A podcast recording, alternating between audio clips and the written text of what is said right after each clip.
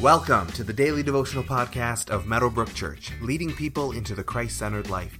For more information about who we are, find us online at www.meadowbrook.ca.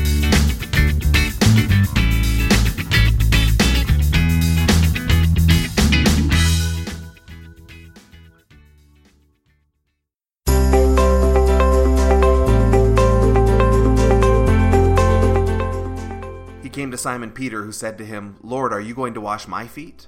Jesus replied, You do not realize what I am doing, but later you will understand. No, said Peter, you shall never wash my feet.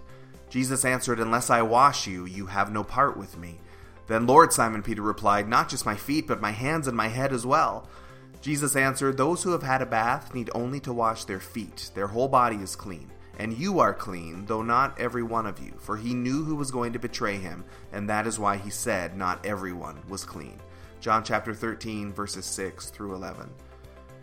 If you have kids or if you've ever helped babysit or take care of a young kid, then you may have had a moment where the child has tried to tell you what to do. It's usually pretty cute, although sometimes it may be defiant, and it makes sense. They've witnessed their parents giving them instructions through their lives, and so in their minds, it only makes sense that they would try and do the same back. Little ones learn that parents and children are not actually equals, and that parents have a say that kids just don't. As frustrating as that may be, especially as the kids get older uh, into the high school years. In these verses, Peter needs to learn again that he and Jesus are not equals. When it's Peter's turn to have his feet washed, Peter's amazed, likely for all the reasons that we discussed yesterday. This is a servant's job, and he can't believe that Jesus is about to do it for him.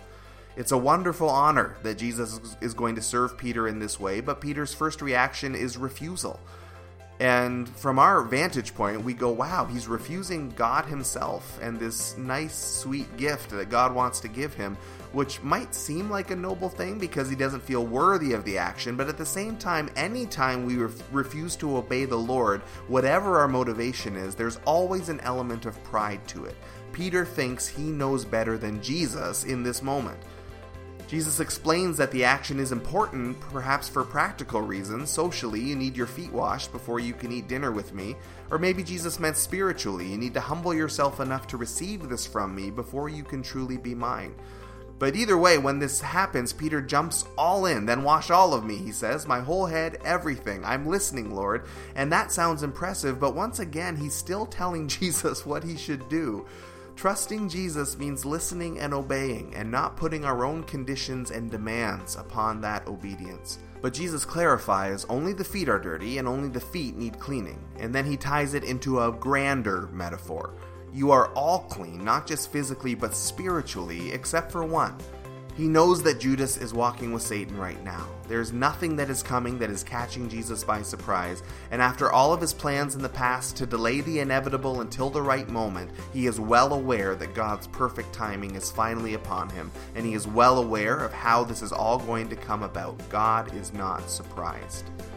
Let's take some time today to think about where we've been like Peter in these verses, either putting limits on God in our life, telling Him in one way or another what He can and can't do, or on the other side of it, making demands of God in our life, putting conditions on our obedience, presuming the right to dictate to Him things, or feeling entitled to the way that things should be.